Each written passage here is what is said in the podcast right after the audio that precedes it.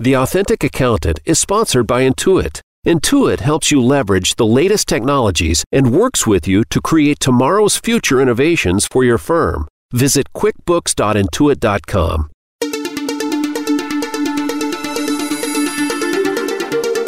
Welcome to the Authentic Accountant Podcast with Seth David and co host Erica Ed. If you've ever wanted to know the real story behind the most successful business leaders in the world today, stay tuned. Every story doesn't have an instant success, peaches and cream background. We'll ask the questions that need to be asked and get the true stories of success. Now, here is Seth David and Erica Ed. Hey, everybody, welcome to the Authentic Accountant Podcast. My name is Seth David, and I'm here with my co host. Hey, everybody, I'm Erica Ed. And we have an incredibly, wonderfully, amazingly special guest today. But first, Erica, do you know what I did this morning? Tell me, what'd you do this morning, Seth? I logged in, of all things, to QuickBooks Online. Get out. I did. You know I why? find that so hard to believe. I, I know you do. I know you do. You know why I logged into QuickBooks Online? Because you love QuickBooks Online and you log in every single morning. Okay, two reasons why I logged into QuickBooks Online. The first one is what you said. The second one is to make sure I wasn't running out of money. Good. And I'm All assuming right, you're not and, running and out. I'm here. I didn't cancel the show, so I, I still have some money in the bank. Thank you. Yay! Right? All right, perfect. No, I love QuickBooks Online. I love the mobile app. I love the fact that I can update my bank feeds from anywhere. Don't have to worry about being tethered to my computer.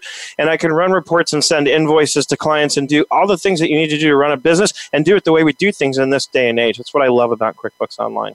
It's most the best. All. Speaking of QuickBooks Online, or not, let's bring on our incredibly wonderfully specially spectacular guest for the day, Brooke Sellas. I pronounced that right, didn't I? You did, yes. It's the easiest Greek name out there. Okay, thank you, and welcome to the Authentic Accountant Podcast. You're officially tapped in.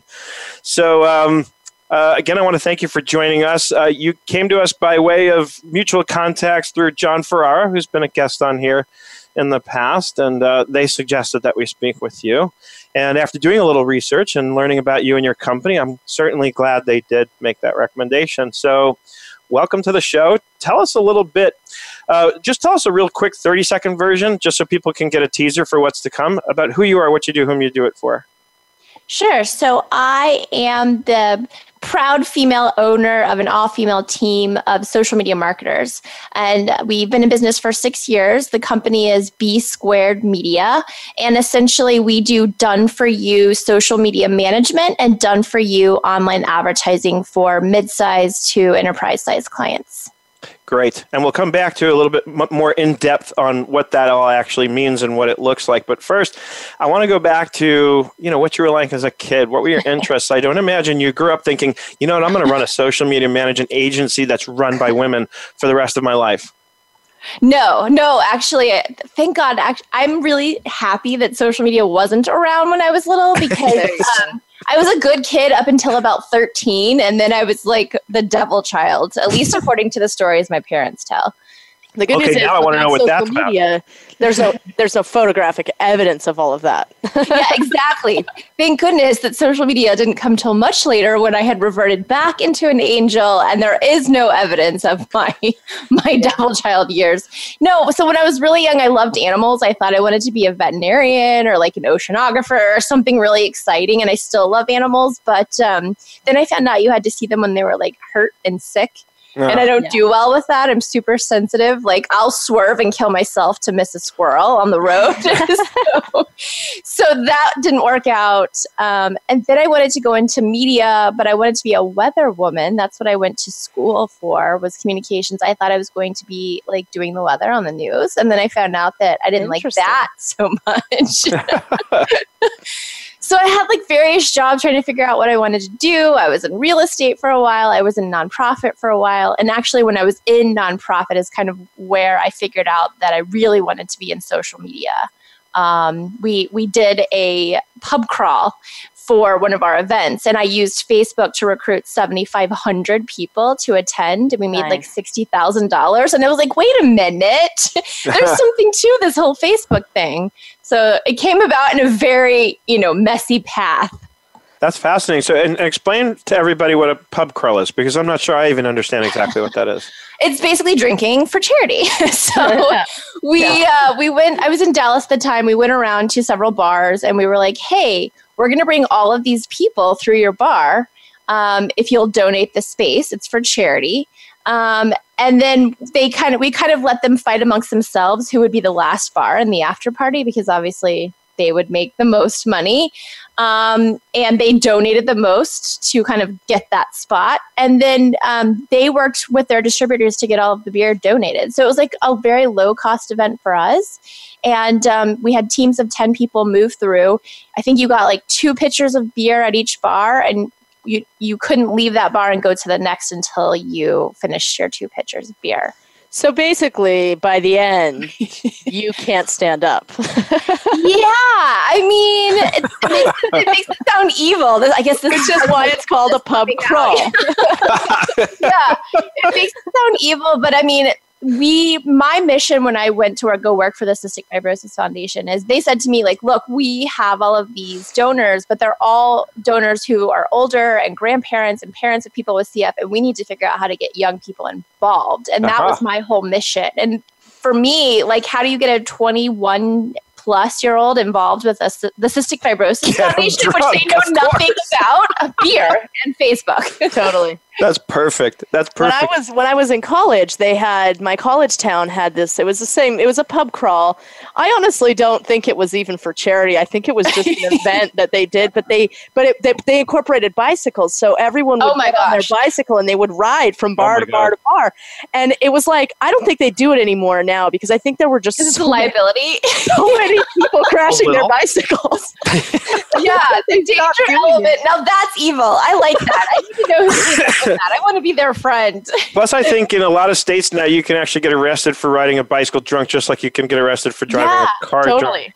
Yeah, I think I, it was I, like everyone sort of knew what was going on, and and so they let it all slide. But like people were really seriously getting injured. No, we we you had to walk, and we did have police officers who were like blocking traffic and moving like th- through the crosswalks and stuff. So we tried to make yeah. it as safe as possible, obviously, because we are we're a charity, are still are. But um, but yeah, I like the bike idea. That should just be like a privately held event on someone's like acreage estate. exactly, exactly. That's hilarious. Yeah, when I was in college, I I, I, was sort of recruited to join a fraternity. And what the, the way here's how I got sold on it. They said, look, our membership are made up of basically drug addicts, alcoholics, and people with gambling problems. and I was like, okay, where do I sign? Get me in. And and not only was I a member, I then became president of this fraternity. and when I was, instead of doing pub crawls, I had a designated person who was in. He was our party something, and he party was in charge. Of, Exactly. And he was in charge of doing these kinds of events, but not for charity. You know, he would just, he knew where to go to get the ice blocks carved so we could pour the shots down the ice block. We were very, very organized about how we got wasted in college. That's amazing. Is he, in, he, is he in event planning today? He's not. He's actually an international tax accountant for a major public accounting firm. what a nerd. a little bit of a left turn there. Slightly. Speaking of, so how, so I know we kind of jump forward into the nonprofit and how you did the pub crawl, and that kind of cued you into okay here's what i love to do. But what happened before that? I mean i got the gist of all right so we loved animals but we couldn't do the veterinarian thing because you felt you, you too heartfelt about the animals and I, I love that. I appreciate that. We have three dogs. They're all rescues here in my uh-huh. home erica's got a dog that she shares i guess you could say with her. Um, anyway so we're all animal lovers here. I love that about you. But what so what happened so you like where were you at when you realized that you were not going to go to veterinary you know veterinary school? Was this like in college or before that or? It was before that. It was definitely in high school. Um, i had done some volunteering work and kind of realized that you know you had to deal with like the not so great parts. It wasn't just about like petting the animals. It was about like cleaning up their poop and which i'm totally cool with poop. I don't get squeamish about poop or anything but like it's the it's the hurt animal thing that like i just can't i can't handle it. Like i yeah. cry. Like you know i right. let me put it in perspective for you. When the a whale died on the symptom the Simpsons, the cartoon The Simpsons, there was a whale that died. I cried. I cried during that episode. Like that's how ridiculous I am. Like it's it's far beyond ridiculous. that is really funny. I cried at the end of Charlotte's Web. Okay, yeah. See, Yeah. that would be me. and I was probably a teenager. I mean, I was maybe even in my early 20s. Don't tell me. Okay, so I have to ask, what about Free Willy? Did you cry? You must Of have. course, I cried. Yeah, I- I'm the person who, in the movies, like today, now in my late 30s, when the animal gets hurt in the movie, I cry. But when the person gets killed, I'm like, but what about the animal? Did the horse right. make it? and who's going to take care of the animal now that his owner is dead? Yeah. Right? That's, that's, I Yeah. go there too. I totally go there. Uh, That's great. So, did you did you go to school, you know, formally? And if you did, what did you study? I did. When I first went to school, I went down in Texas where I'm from. I lived there for 29 years. Um, and I went to school at Sam Houston State for the, the Dan Rather School of Communications. This is where Oh, I wow. thought I was right. going a weather woman. yes. Yes. But I could see where that ties very. I'm sure you can use a lot of that in what you're doing today. No question. Definitely, because you know, I ended up finishing school. Long story short, I, I left school for a boy, every parent's nightmare. I guess the evil came back out and ended up moving to Dallas and then got into real estate and nonprofit before I went back to finish. But when I went back and finished at Penn State, I did communication again, but it was communication and media studies. Mhm. So there wasn't really Oh. anything on social, but it was very much about like PR and marketing online, web marketing as they called it back then Mhm. So yeah i it was it was in the same line it was just kind of a different more niche down trajectory Sure. Gotcha. And what was it about being a weather being a weather person that changed your mind about being a weather person? Weather girl. yeah the weather girl you know i don't love being on camera. I think that's what it comes mm. down to. Like i hate video. Like my team tries to push me at, you know videos all the rage right now. I just i don't love it. And i didn't realize that i didn't love it until like we started doing some of those exercises. And i was like ooh i hate the way i sound. I hate the way i look. I hate that face i make. Yeah. That first time that you see yourself on tape, it's like, I don't do that with my face, Yeah. do I? Is that what are my eyebrows doing? Like you start like you get like closer and closer, and you're like, my eyes look like they're half. o- Like it gets crazy. Yeah. yes. You're your own worst, worst critic. And I totally get that. But I was just like, I'm not liking any of this. The looks, the voice, none of it's working Yeah. for me. it takes a while to get used to it for sure. Right. That's funny. And then you have people like me where I'm just totally uninhibited. And the first time I went, I was like, okay, this is fun. I'm going to be on camera. I'm going to do this. We're going to have fun. I'm going to make videos about accounting and bookkeeping, and everybody's going to love it. Yeah. No, I, I would give every penny in my bank account. Well, no, not every penny. I would give half of my bank account to be like that. And I would give the other half to like sleep like a normal person. Right. Yeah. So no, and it's funny now. Actually, I think more than in the beginning, I'll look back at some of my older videos and I'll be like mortified. I'll be like, I can't believe I put that out there for the public to see. Yeah, I mean, I am getting over it a little bit. We we do I do like a monthly AMA, ask me anything on our on our Facebook page, and I just I still am I, I hate my voice. I have such a baby voice. Um, so yeah, I think that it just it just I think your voice is great, though. I don't know. I would listen to you. Oh, it's so like high pitched. I think this is why animals like me too, because my voice is like so high pitched. Babies and animals are always drawn to me. It's this That's funny. great. That is really funny. So my wife has a very high pitched voice, and, and when I first met her, I remember she would describe herself as sounding like Mickey Mouse on acid. Oh my god. Oh my god, yeah. Hilarious. That's I'd be mortified if that's what you said. Yeah. That's funny. All right, so ultimately you realized, and, and Erica, did you mention was there was a movie about like weather women and how vicious they were, like they were all killing each other? I think Oh, I don't know. I don't. some years ago. I don't know. Sounds like mean- something I'd like though. I'm Yeah. trying to remember. There was years ago. I remember there was a movie, and it was about this woman who was so like relentless about becoming a weather woman that you eventually find out that she's like got all these schemes to take out the competition, and so that she- Oh. Was yeah, I believe it. It's the same as like I think just like that industry, TV, movies, whatever. It's yeah, very just very cutthroat. appearance and very cutthroat, which doesn't really like align so much with my Right. with who I am, I guess. So okay, so at the time, so uh, so at the time you decided or realized you weren't going to want to become a weather woman, what was like the next thought? What did you think? Okay, now what? I don't know that I was thinking that much back then. I was I was You were doing pub crawls. 20s. Yeah, so it was kind of like fly by the seat of your pants time. Mhm. Um, so yeah, I think my next thought was just when I ended up going to Dallas and I got that job in real estate, I did really well. I, I will say, okay, so what I started to realize when I started doing well with that job in real estate is that I really liked sales. Sales mm-hmm. was a big part of what I enjoyed doing. Mm-hmm. Um, and that kind of led me into um, being a great salesperson, but then also, like for my company now, you're talking to the entire sales team. So, really, my job, even now, is sales based. What did you like, and even today, what do you like about sales specifically? I've always loved the chase. Like I get bored very easily. Um, so I, I love the chase. I think that's why I, it took me so long to settle down and get married because I like liked a guy until he liked me and then I didn't like him anymore because the fun part was over.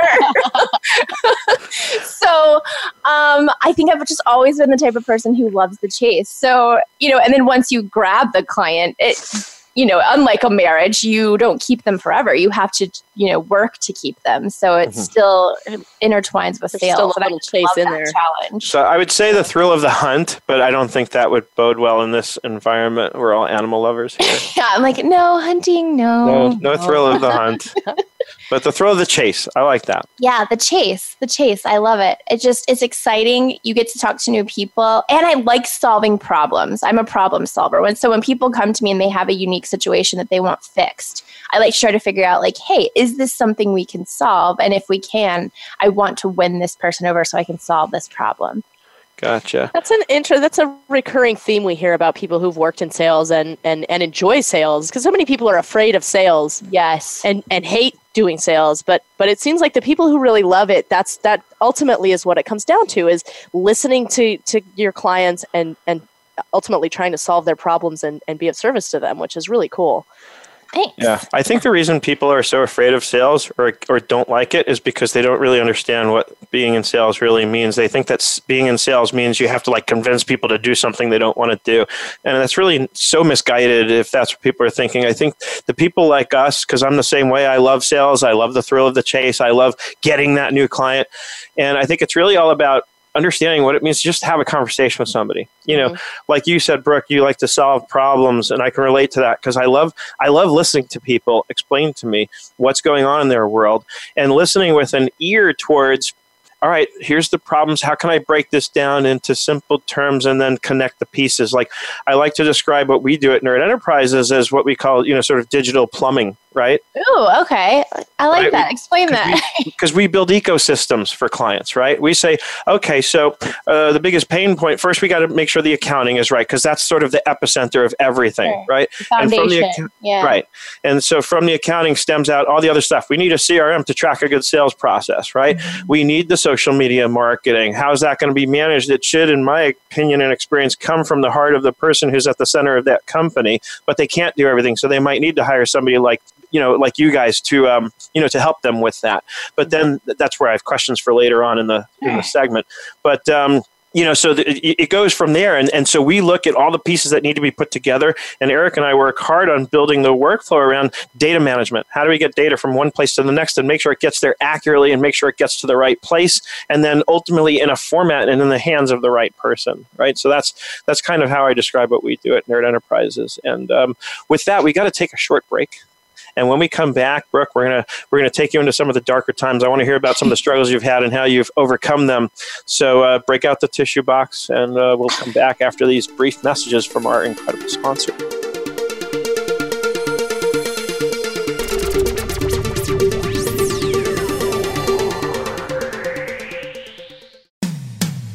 When it comes to business, you'll find the experts here. Voice America Business Network. Intuit QuickBooks is dedicated to powering prosperity around the globe for accountants, small businesses, consumers, and the self employed. With products and services like QuickBooks Online Accountant and the QuickBooks Pro Advisor program, accounting professionals can save time, grow their practice, and act as strategic advisors to their small business clients. By working together as partners, Intuit can help you leverage the latest technologies and work with you to create tomorrow's future innovations. Go to Quick QuickBooks.intuit.com to find out more. Nerd Enterprises Incorporated is a numbers agency. We offer a wide range of services from bookkeeping to financial modeling and cash flow projections. Our consulting services enable you to do what you do best by giving us the accounting and back office tasks that we do best. Nerd Enterprises Inc. is one of the worldwide leaders in QuickBooks, Microsoft Excel, and other productivity based training. If it's one to one or one to many, we log in with you so you can share your screen and we get you through it. Plus, all sessions are recorded, so you can review those recordings anytime you like afterwards. For more information, visit nerdenterprises.com.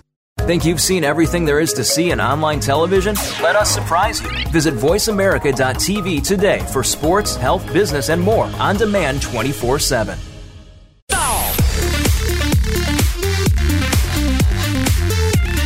You are listening to the Authentic Accountant Podcast. To find out more, send an email to TAAP at nerdenterprises.com. That's TAAP at nerdenterprises.com.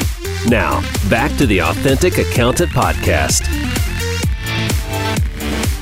Welcome back to the Authentic Accountant Podcast. I'm still here. My name is Seth David.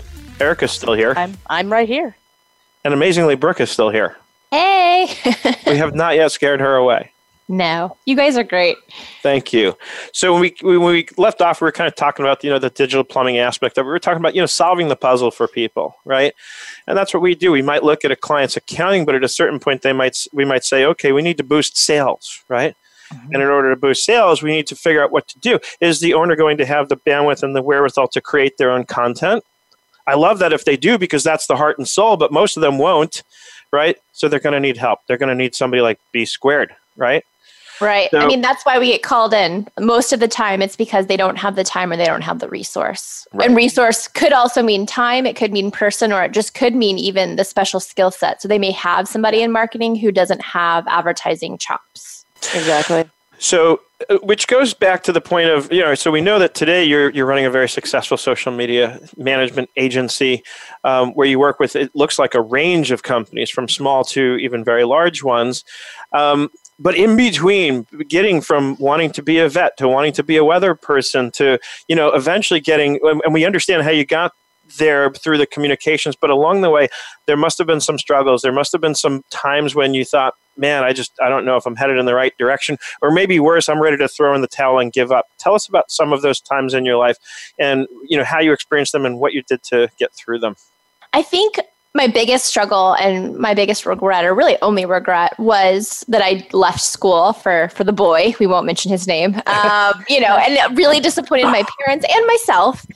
Um, and so what I ended up doing was going back to school, like I mentioned. But I was 29 by the time that happened. So I left my entire life and all my friends and my job in Dallas and moved to the Northeast and moved in with my parents at 29 to finish that year of school, which by then, and things not transferring, turned into two years. So I think um, that was a struggle for me because even though I was, you know, fixing this mistake, this major mistake and regret that I had, I had to leave this whole life behind and go live with my parents as a full on adult.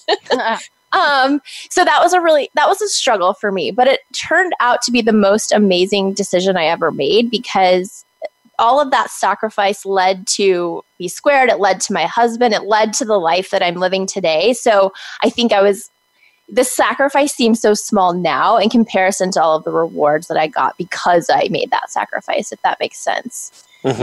Um, and then I think it was a real struggle before I started B Squared. I had finished school. I was working for another company remotely. I was in the Northeast, but I was working for a company back in Texas. And I really struggled there because uh, she had hired me to be their marketing director and to prove kind of these social media done for you concepts that I had come up with. Um, and that was going really well but she and i didn't see eye to eye on how to manage those concepts and and you know how to hire teams for those concepts. And i i'm a super loyal person almost to a fault. So i was really struggling with what to do there because i was doing what i loved but i was having i was being pinned down and, and having to do it in a way that made me unhappy.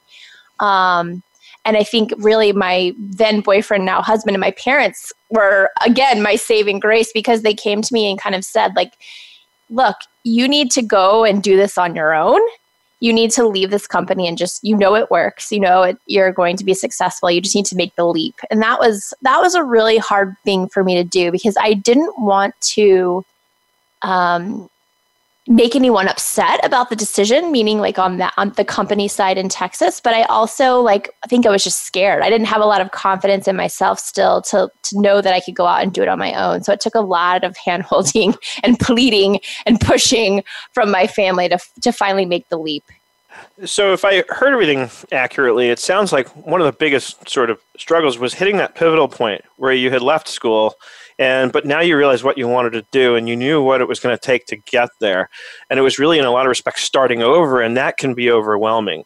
Very yeah. It was extremely overwhelming. I mean i, feel, I feel like I, I think i cried like every day for two years. I feel like uh and, and not not in like a like a sad way just in like i was so overwhelmed. That's the perfect word i think. Or just like having so much anxiety about like did i make the right decision? Because I've moved on from this whole life that I built, spent building for 29 years to try this thing that who knows what's going to happen. Right. And so, how did you deal with that? How did you sort of, when you found yourself feeling overwhelmed or questioning whether or not you were making the right decision, how did you get through it? How did you not give up? What's funny is that in the beginning, I was just putting my nose to the grindstone. I was taking like 24 credits a semester. Mm-hmm. I was also, um, I wanted to graduate with honors, which at Penn State to do so, you have to do a, an undergraduate thesis, which I did mine on social media. And so I was just literally working like 80 hours a week you know, getting, I was going to get in, get out, and head right back to Texas. And I think what happened, and it was almost literally a year and a half in, is a, another adult student. Uh, they call us adult students when you go back as an old person. And he had done two tours in Iraq. And he kept begging me to come skiing with a bunch of him and his friends. And I was like, no, Pete, I don't do fun. I'm, I'm here. I, have to, I have to get this done and go right back to Texas. And finally, somehow he convinced me to go out and hang out with the, these, these ski buddies of him. And I remember I had the best time. Like I remembered what it was like to be, you know, at that time I was 30, but to be, you know, young again and like hanging out with people my own age and having fun and and having a few drinks. And I was like, okay, see, I even though I left that life behind, I don't have to become someone totally different. Like I can I can be both. I can be like this person who wants to make this new step and build this new life and work really hard, but it's okay to play sometimes too. Mm-hmm. Mm-hmm. Um, that was pivotal. And not to mention, his roommate was out of town the first time I came and visited. So I slept in his roommate's bed, who is actually now my husband. The next time I went, my husband wasn't there that first time, but Pete talked me into coming back. And the next time I went, I met my husband. Wow. So that was, I think, it was just the universe's way of kind of like slapping me on the forehead and being like, hey, you can have fun too. And if you do have fun, good things will come out of that too. It's not just about having fun. Yeah. I think it's interesting because I think, you know, when we're young, we have these this vision of what our life is going to be. And it and it, it sometimes that vision can sometimes turn into a very small box or almost even a prison. And I had you know, put myself in prison. Yeah. yeah. And it, you like you finally break out and then it's like nose to the grindstone. I'm gonna get I'm gonna get to where I'm going because I gotta get back to do this because this is what my life's supposed to look like. It's not over here, it's over here. And mm-hmm. if we just let go of all that and just go with you know, roll with the punches and let life, you know, come as it's gonna come with an open mind, I mean, really beautiful things can can evolve out of that. A hundred percent. I mean, if you would have told me at any point in those 29 years, or even the first year or more up here, that I was going to be living in New Jersey, like living in the East Coast, I would have laughed you right off the planet. Never gonna happen. New Jersey, especially, like no way. yeah, That's funny. Uh, so it's you know, I think what at least what I take away from what you described, Brooke, is that it's it's actually in balancing things out. It's in being willing to let go a little bit and saying, you know what, I can go have a little bit of fun. That we get to have a balanced experience on the whole, and sometimes that's exactly what we need to relieve stress. I was just, um, it's kind of funny the timing of everything. Um, just last night, I was in a uh, living with diabetes class that my doctor sent me to because on Monday my doctor's like, "You're out of control. You're not getting this under control. I need you to take this class, and, I, and we're going to add to your medication and blah blah." blah. And just it was like a really depressing visit with the doctor actually. Uh, Basically saying the next step is I'm putting you on insulin if you don't get this under control. But it was so interesting because, you know, it's like I know what to do, and yet in the right moments, I often just don't choose to do what I know I should do. I don't choose to eat the right foods. I choose to eat the wrong foods, and so on and so forth. And I'm racking my own brain. Why do I do this to myself? I know very, I'm, I'm a smart guy. I know I've built my whole system. And when I first got diagnosed, I lost 30 pounds, and I knew exactly what to do. I did the research just like you. I, I practically put myself through school for what are the right kinds of foods to eat, and I learned exactly what to do, and yet I still don't do it. Mhm. And I went to this class last night, and I went there kind of reluctantly, thinking this is going to be a waste of time. I already know all this stuff. I just have to learn to put it into action, right? And then something they said really triggered me, and because the the woman instructing the class, the registered nurse, she says, "All right, so what are the main causes? What are the main?" And she got specifically into exactly what I needed, because she said, "What are the main causes for why we don't do it? We already know very well what we should do." And she said, and she pointed to one major thing, which you pointed to in that pivotal moment, which is stress. Right, uh-huh. being overwhelmed. When we're overwhelmed, when we're stressed out, it's hard to make the right decision. It's hard to balance because we think, I can't balance. I need to focus and study. I need to do all this stuff like Eric was just describing. I got to do this and I got to be that. You know, we, we go crazy. And then I realized that, yeah, it's because because of high levels when I'm stressed out, I don't want to go stop mm-hmm. and make a salad you know, I want to get a cheeseburger and a slice of pizza. I want to put cheeseburgers on my slice of pizza and I want to shove that down my throat. You know, and and but what I got out of it was that the answer then is better stress management, right? Mhm. Taking that trip to go skiing with your friend was probably really good stress management. Oh, it's such a stress release. Yeah, and I I've fallen back into those habits too of like especially course as an all do, yeah. Yeah, working too much and then trying to be like, whoa, whoa, whoa. You I have I need a hobby. I need something to do so I don't get stuck in this Mhm. rut. Yeah.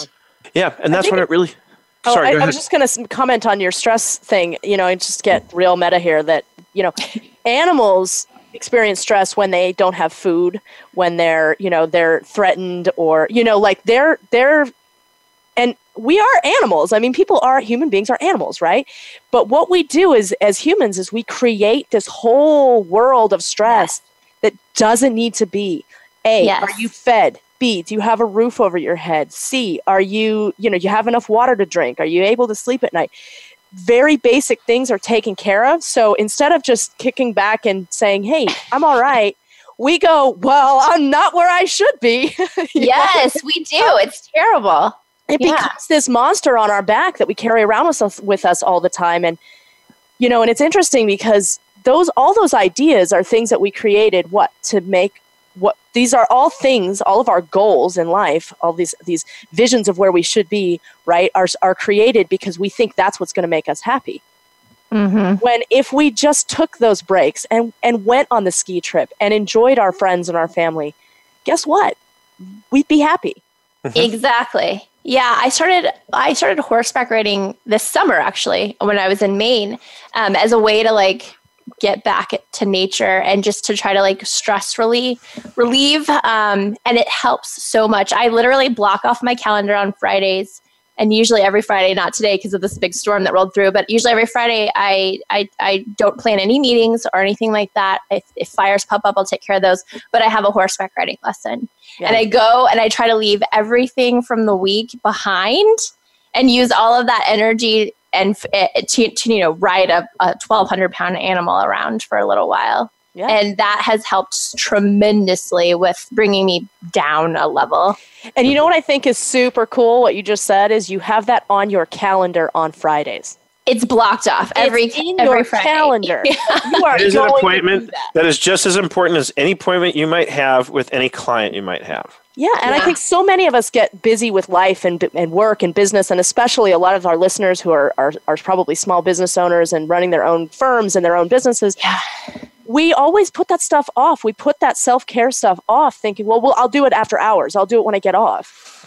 It And- never happens that way, though. You have to plan for it, just like everything else. If you want to be successful, we all have a plan, right? You build the process. Well, you have to build that process and that plan for yourself too. Otherwise, the process of making the salad or whatever it is, you have to build that in because especially as entrepreneurs, we we we stick by these schedules and processes, but then we don't do it in our personal life. And so it's so silly that we have the answer and we're just overlooking it constantly.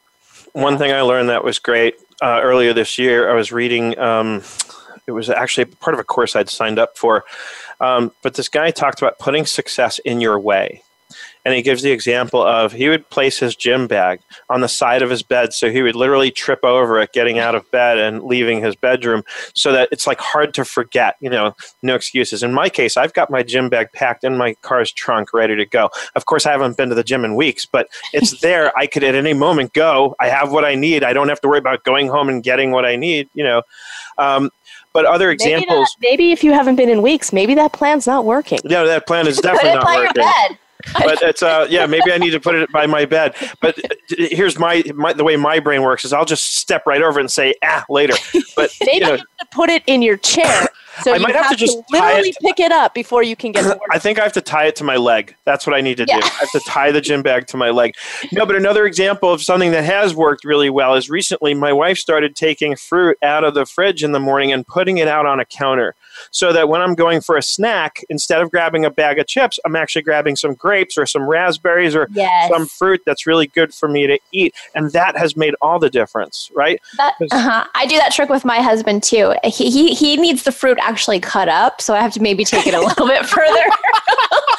but if I wash it and cut it up and it's like literally like ready to go, he will make that choice over yeah. something else. So it's like psychological warfare, I think sometimes, you exactly. know. That's exactly what it is because if I have to do any kind of work, if there's any kind of work between me and that piece of fruit, I'm grabbing the bag of chips because that's really easy. easy. Yeah, you're going with the easy button. Who yeah. wouldn't? I mean, the easy button. Well, I think the there's no shame in that. You know, if you know that's what you are, if that if you know that's how you are, and like and and it and it may not be a matter of being lazy or whatever. You're just busy during the day, so you're going to grab what's exactly. fast and easy and get it and go, then you know take the precautions. Cut the fruit up the night before, whatever. Yeah. You know, whatever it is that works, just do it. Is very alluring. So you have to make yeah the fruit the path of least resistance if, if you can. exactly. Yep. Worked beautifully. well, we have to take another quick break here. So if you've got some fruit cut up in your fridge, you have plenty of time to run over and grab it. And come on back. We'll be right back after this break.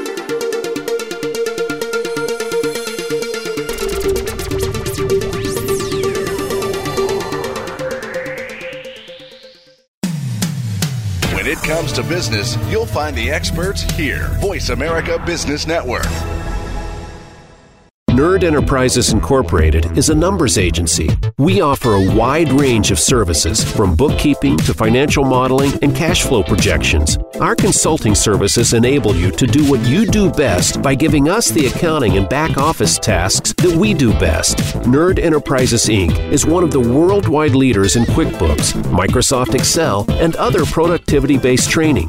If it's one to one or one to many, we log in with you so you can share your screen and we get you through it. Plus, all sessions are recorded, so you can review those recordings anytime you like afterwards. For more information, visit nerdenterprises.com. Intuit QuickBooks is dedicated to powering prosperity around the globe for accountants, small businesses, consumers, and the self employed. With products and services like QuickBooks Online Accountant and the QuickBooks Pro Advisor program, accounting professionals can save time, grow their practice, and act as strategic advisors to their small business clients. By working together as partners, Intuit can help you leverage the latest technologies and work with you to create tomorrow's future innovations. Go to QuickBooks QuickBooks.intuit.com to find out more.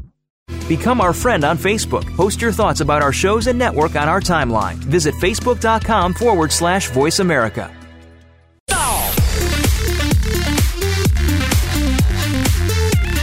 You are listening to the Authentic Accountant Podcast. To find out more, send an email to TAAP at nerdenterprises.com. That's TAAP at nerdenterprises.com. Now, back to the Authentic Accountant Podcast. Hey, everybody, welcome back to the Authentic Accountant Podcast. I'm still here with my co host, Seth, and Hi. we've been talking here with Brooke about a lot, a variety of really amazing topics here. Um, smorgasbord of conversations. a smorgasbord of conversations. Um, but this is our final segment here. And as you know, we want to get into what it's like today for you, what you have going on in your world. Um, I know you talked about your love with uh, your love of sales. And um, so we want to hear a little bit more about that and any advice you have to offer there. And then obviously, of course, we want to hear more about um, B squared uh, media. So let's jump in. Tell us, to, you know, let's. Do you have any advice for us in terms of sales for those of us who may have a skewed perception of what sales looks like? for the sales allergic. You know, yes, sales allergic. Those of us who see see sales as maybe that slimy guy who's given us a pitch. yeah. Well, Seth was talking about that earlier about you know people who see sales as winning I think are, you know, we we you conjure up like that sleazy car salesman, right? Like he just wants to win the deal. He doesn't really care about you. And I don't have that kind of I'm not a pushy seller. I'm more about like listening first, which is very important in sales, not for all salespeople, maybe not the, the car salesman guy. Um, and then figuring out if I can solve that problem for what we call a win win win on our team. So if we can win, meaning we win the deal, if the client can win, meaning we can solve their problem or meet their KPIs, and if the team can win, and that could even just be like giving someone a new project or you know getting them to work with a client who they really love that space or whatever it may be when everybody wins that's that's what really we aim for and as a salesperson that's what i aim for yeah, yeah. I you know it's I think it's true. I think that you know there are certain salespeople out there who have given sales a bad name, and it's because of the approach. And I think you nailed it on the head, Brooke, when you said it's the kind of person who doesn't really care about the person they're selling to. You know, that car salesman who doesn't really care if it's the right car for the person. They just want to get the sale done, right? Yeah, and, they and want the commission. In. You know. Yeah, they, yeah, exactly. They just you know when I worked as a stockbroker many years ago I remember one of the scams that brokers would pull is they would basically have their book of business split into two major stocks, and they'd be two stocks that were doing really well. And what they would do is called there's a term for it. It was called crossing stock, meaning I would take the clients that were in book one and trade them out of stock one and into stock two, and take the clients that were in book two and trade them out of stock two and into stock one and the whole purpose of it was just to generate commissions. It wasn't ah. benefiting anyone wow. because if it was, I wouldn't do that. I wouldn't trade everybody. I wouldn't trade people from both places across to the other. The yeah. idea and, and, what they would tell each person on each side is, "Hey, I got to get you out of the stock. It's it's had its run. You know, it's time to get into something else." And I would say that same pitch to people in both companies about that their you know, anyway, you get it. That's the wrong way, you know, clearly, yeah. and that's why that's cons- that's actually fraud, right?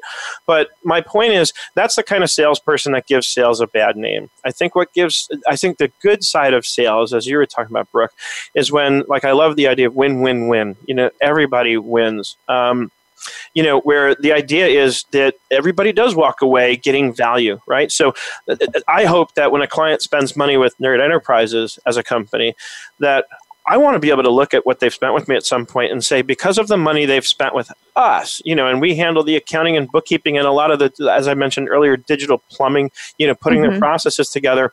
I'm hoping that we can create efficiencies that enable them to become more profitable and that there's a certain point where I can put my fingers on it where it's tangible and I could say because of our efforts your sales increased by this much. And yeah. that amount of sales increase more more than made up for what you paid us right? Yes. And I'm yes. assuming the ROI right? We yes the sure ROI. ROI right? that's like the number one thing we get. So you know on my sales calls i do like a, an initial 30 minute free consultation because i want to understand like what are your needs? Where are you at? Are we the right fit for you? Because we may not be.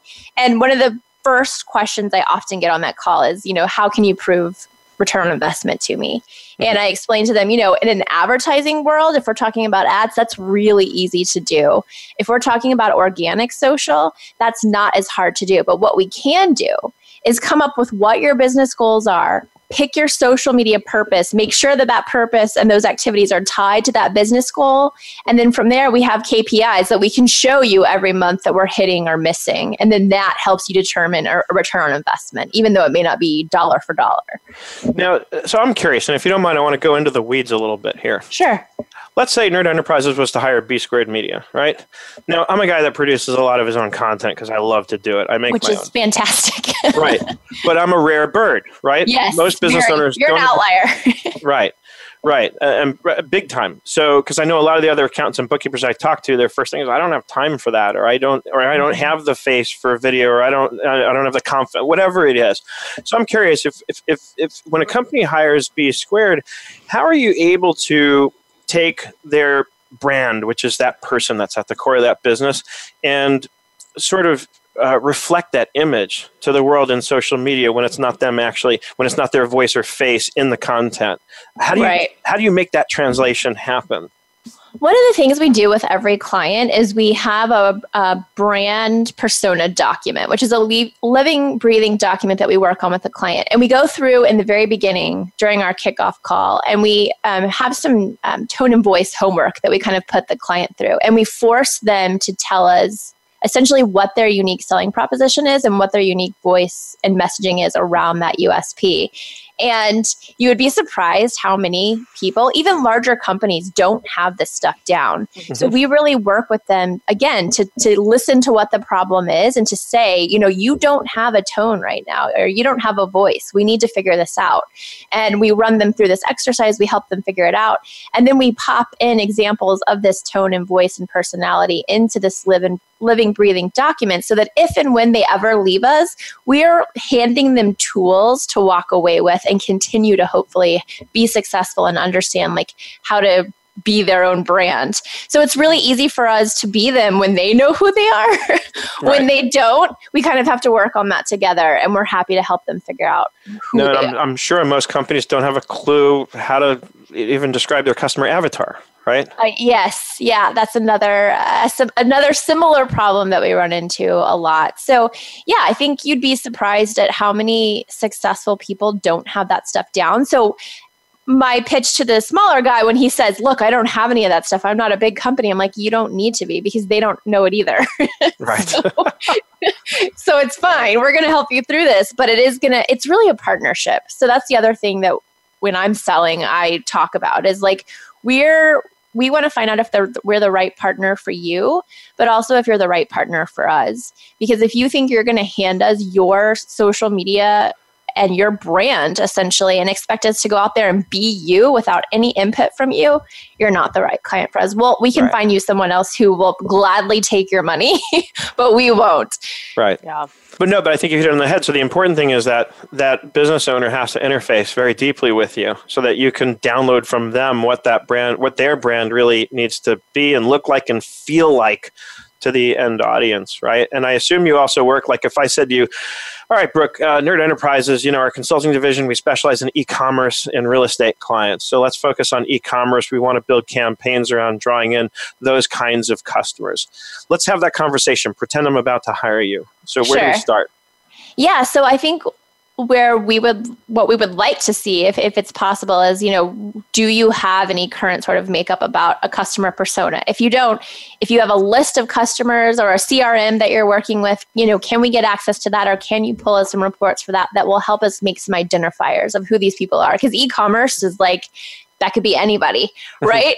so right. that doesn't tell me a lot. So we're going to look for those identifiers to help us understand like when you say e-commerce for you specifically, what are the demographics? We start with like the easy layup stuff, you know, what are the demographics of your particular e-commerce clients?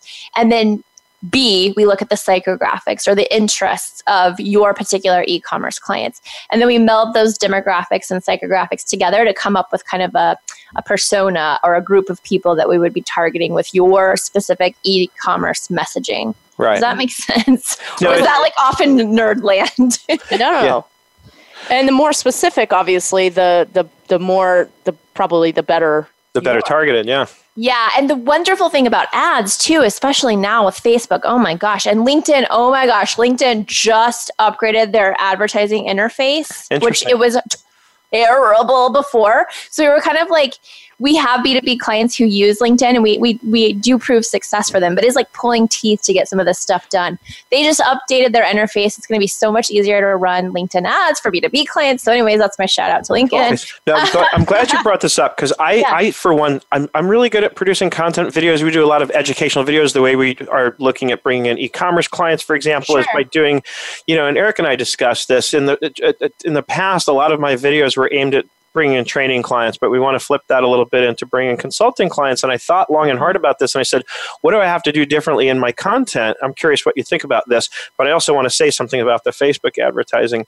But you know, so I thought about this long and hard over a weekend, and what I came up with was a lot of my videos are about the inputs of the bookkeeping and accounting, and that's going to attract people who need help with that. They're going to want training, but the tactical, said, yeah, yeah. But if I focus on the outputs, on you know, doing videos about the kind of reports you can get when the accounting's mm-hmm. done right, that's going to attract the people who want consulting because an Amazon seller is going to see the kind, or or like our typical client sells on Amazon, eBay, and on their website, and on you know these other off the wall sort of channels. Walmart is up and coming, I think, as a place for people to sell on. And so I can show, for example, a report that we just did for a client recently that shows by sales channel here's your profitability. Yes. and it shows how many more fees are coming in from amazon and how how much less profitable amazon is but you have to do it because it's freaking amazon. So you have right. to sell on amazon but you're also living with the fact that your profitability is crunched big time by all these extra fees that you pay amazon compared with ebay or walmart or there's one called Tophatter and all these other ones. Anyway. Yeah. No you you have the, the absolute right mindset. You're moving from like the tactical advice which is um, i think what um, smaller to mid-size clients, let's just call them, would be interested in. And then for the larger clients, you do have to focus on the benefit or the result of the work. So I think you totally have the right idea.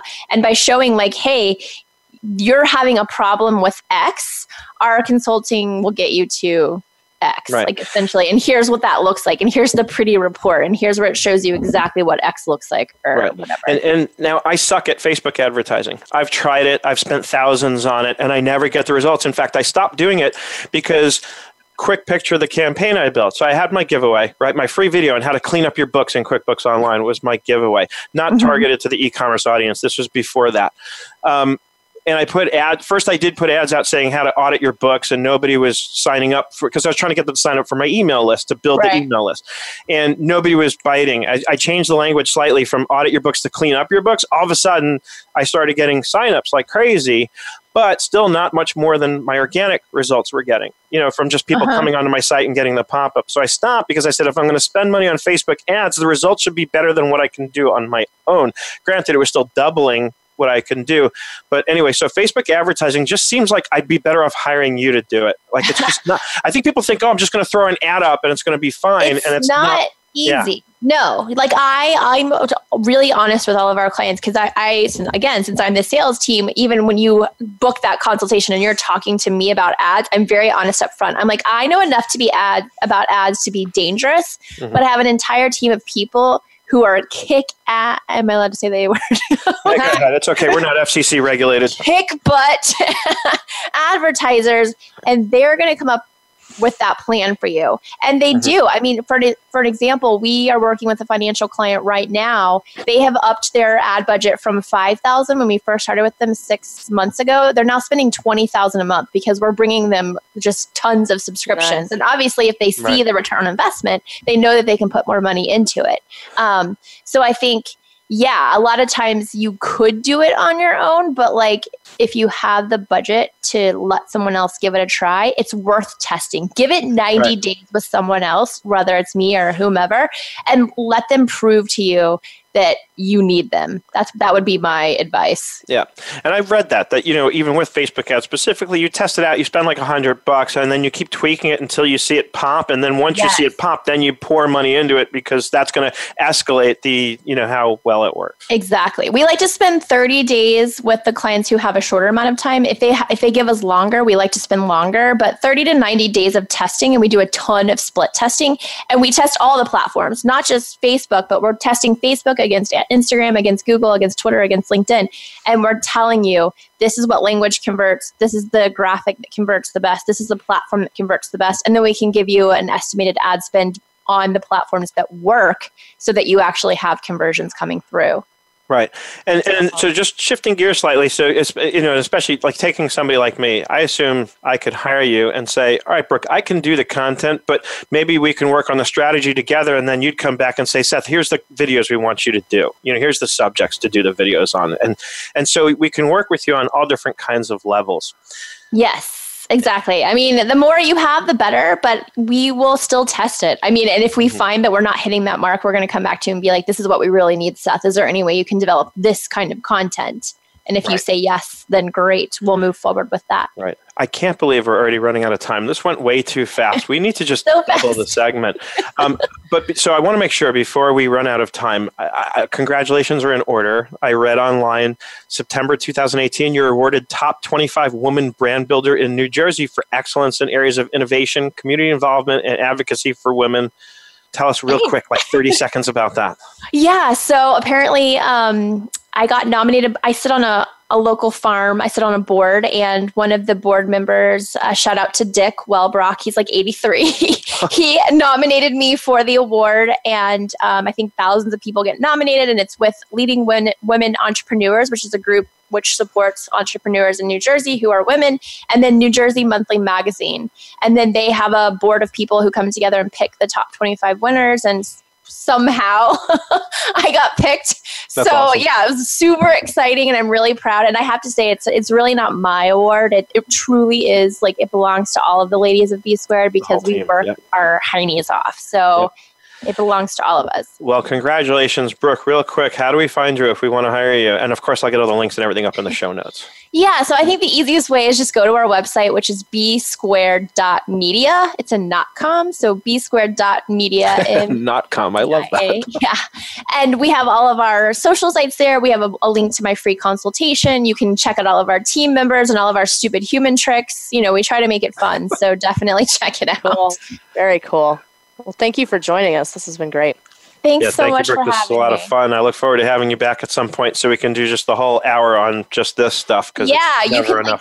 Hit us up with all of those like social media and advertising questions you guys get, and we'll just come through and we'll do an AMA. We'll do an Ask Me Anything. We can answer all the questions. you know what? I'm going to get you on my Friday Zoom. That's a whole different thing, and we'll. So I'll follow up with you after this because I think you'll be amazing for that, and, and the people will love it. Thank you so much for being Awesome. with us, Thanks, Brooke. guys. Yeah, Erica, thank thanks for another great episode, and we will see you all right at nerdenterprises.com.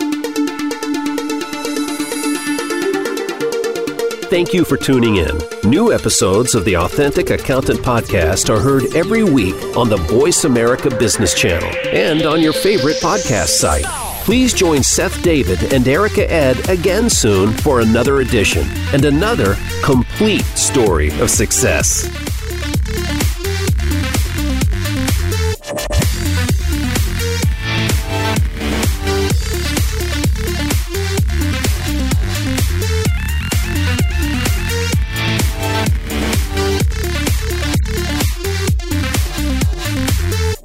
The Authentic Accountant is sponsored by Intuit. Intuit helps you leverage the latest technologies and works with you to create tomorrow's future innovations for your firm. Visit quickbooks.intuit.com